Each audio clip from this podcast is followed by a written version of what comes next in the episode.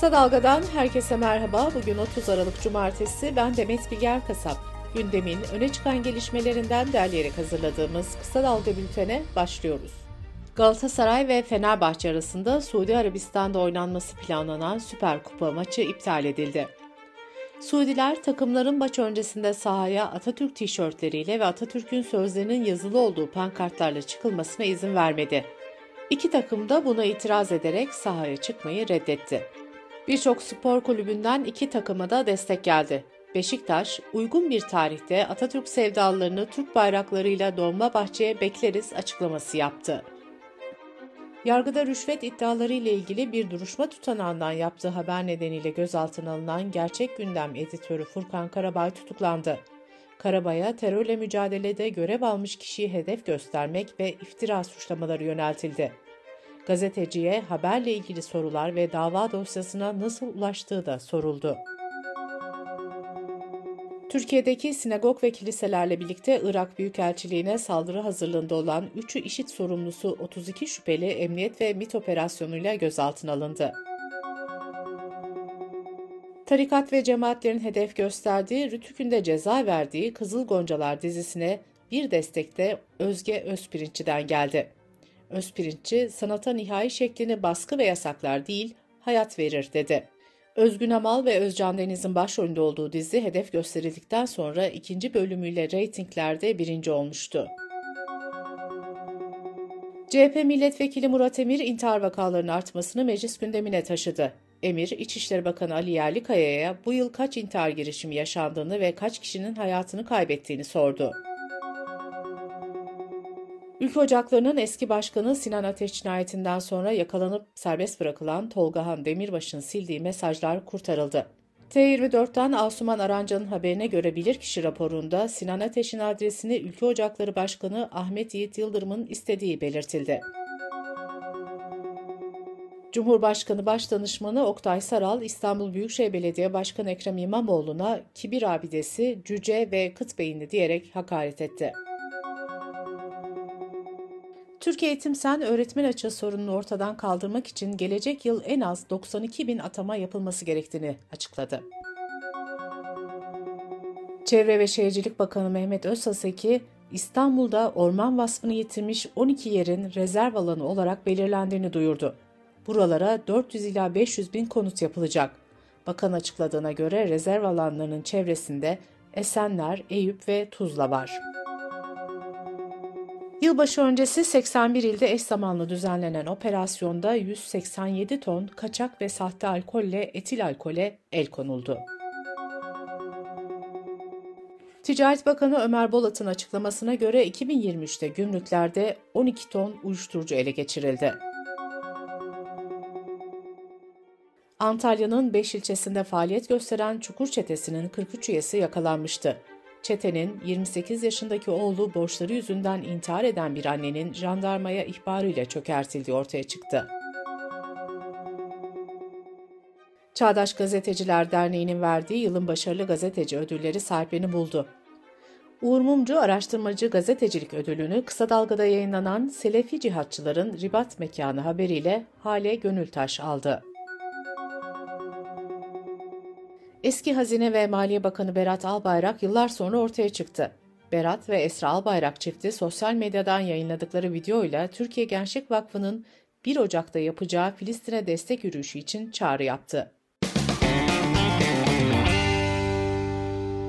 Kısa Dalga Bülten'de sırada ekonomi haberleri var.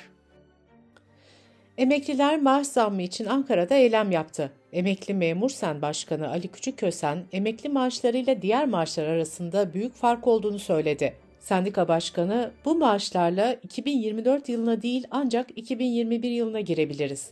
Emekliler 3 yıl geriden geliyor dedi. Asgari ücretin 17.002 lira olarak açıklanmasından hemen sonra zincir marketlerdeki fiyat etiketleri değiştirildi. Tüketici Federasyonu Başkanı Aydın Ağaoğlu vatandaşlardan fiyat artışını şikayet etmelerini istedi. 2023'te fiyatı değişmeyen tek şey yine market poşeti oldu. Marketlerde tüketiciye 25 kuruştan satılan poşetlerin geri kazanım katılım payı 60 kuruş oldu ancak poşetlerin satış fiyatı değişmedi. İhtiyaç sahibi hanelere ısınma amaçlı kömür yardım yapılmasına ilişkin karar resmi gazetede yayımlandı.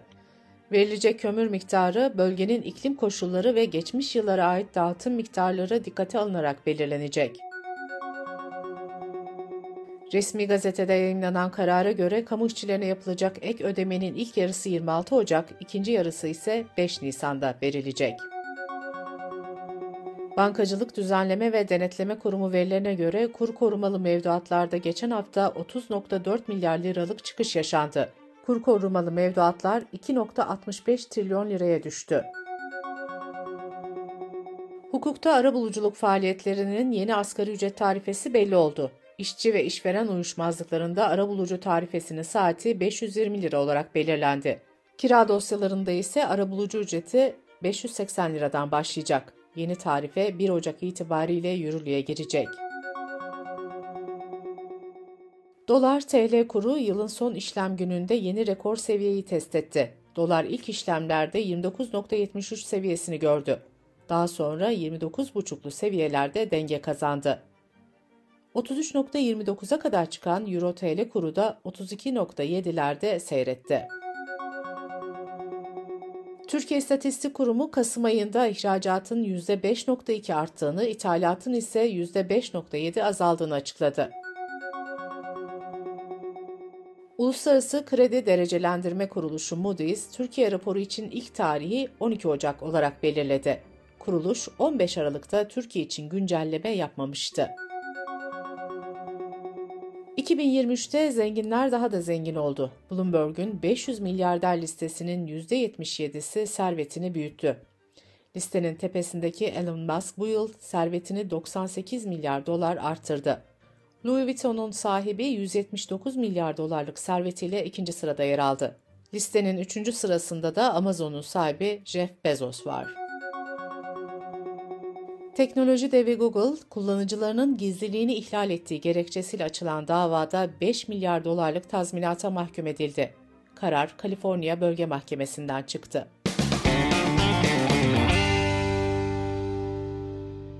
Dış politika ve dünyadan gelişmelerle bültenimize devam ediyoruz. İsrail ordusu Gazze'nin orta kesimindeki mülteci kamplarına ilerlerken Birleşmiş Milletler bu nedenle 150 bin Filistinlinin bölgeyi terk etmek zorunda kaldığını açıkladı. Birleşmiş Milletler ayrıca Gazze'de yaşayanların %40'ının açlık tehlikesiyle karşı karşıya olduğunu duyurdu. ABD Hazine Bakanlığı, İran'ın gönderdiği parayı Yemen'deki Husilere ilettiği öne sürülen bir kişi ve üç şirket hakkında yaptırım kararı aldı. Listede Türkiye merkezli bir şirkette bulunuyor. Rusya Başbakan Yardımcısı Novak, ülkesinin Avrupa Birliği'ne petrol satışlarının %90 oranında azaldığını söyledi. Rusya'nın 2023'te en büyük alıcıları Çin ve Hindistan oldu. İran, İsrail'in istihbarat servisi Mossad'la bağlantılı olduğunu iddia ettiği 4 kişi idam etti. Bu 4 kişinin sabotaj ekibinden olduğu öne sürüldü. Arjantin'de sokaklara çıkan binlerce kişi yeni başkan Javier Milei hükümetinin kemer sıkma politikalarını protesto etti. Hükümetin yeni kararnamesi kira ücretlerini artırırken işçilere yönelik korumaları ortadan kaldırıyor. Amerika'da Colorado'nun ardından Maine eyaleti de Donald Trump'ın seçime girmesinin mümkün olmadığını açıkladı. Amerika'da seçimler 5 Kasım 2024'te yapılacak. Anketlerde Donald Trump, Joe Biden'ın önünde görünüyor. ABD Nüfus Sayımı Bürosu, dünya nüfusunun 2023'te 75 milyon kişi arttığını ve 1 Ocak 2024 itibariyle 8 milyara ulaşacağını duyurdu. Bolivya'da güzellik kraliçesi Alejandro Mercado Campos silah kaçakçılığı suçlamasıyla tutuklandı. Evinde çok sayıda silah ve mühimmat bulunan Campos 30 gün tutuklu kalacak. Amerika'daki Wisconsin Üniversitelerine bağlı bir üniversitenin rektörü Joe Gov'un işten çıkarılması ifade özgürlüğü tartışmasına dönüştü. Eski rektör eşiyle birlikte porno videolarında oynadıkları için kovulduğunu ve bu durumun ifade özgürlüğünün ihlali olduğunu savundu. Yılın sonuna doğru BBC 2024 ilkbahar yaz modası ile ilgili öne çıkan trendleri haber yaptı. Bu yıl farklı boy ve renklerde puantiyeler trend olacak. Ayrıca kiraz kırmızısı da koleksiyonlarda bolca kullanıldı. Parlak metalik kıyafet ve elbiseler sezonun hakim trendlerinden biri oldu. Habere göre bu yaz çeşitli renk, tarz ve kumaşlardaki kısa şortlara ilgide de patlama yaşanacak. Bültenimizi kısa dalgadan bir öneriyle bitiriyoruz. Yeni yıl arefesinde herkes kar yağıp yağmayacağını merak ediyor. Meteoroloji Mühendisleri Odası Başkanı Fırat Çukurçayır, bu kışın El Nino etkisiyle mevsim normallerinin üzerinde seyredeceğini söylüyor.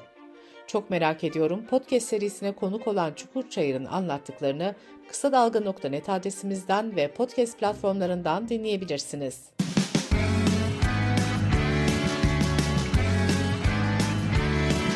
Kulağınız bizde olsun. Kısa Dalga Podcast.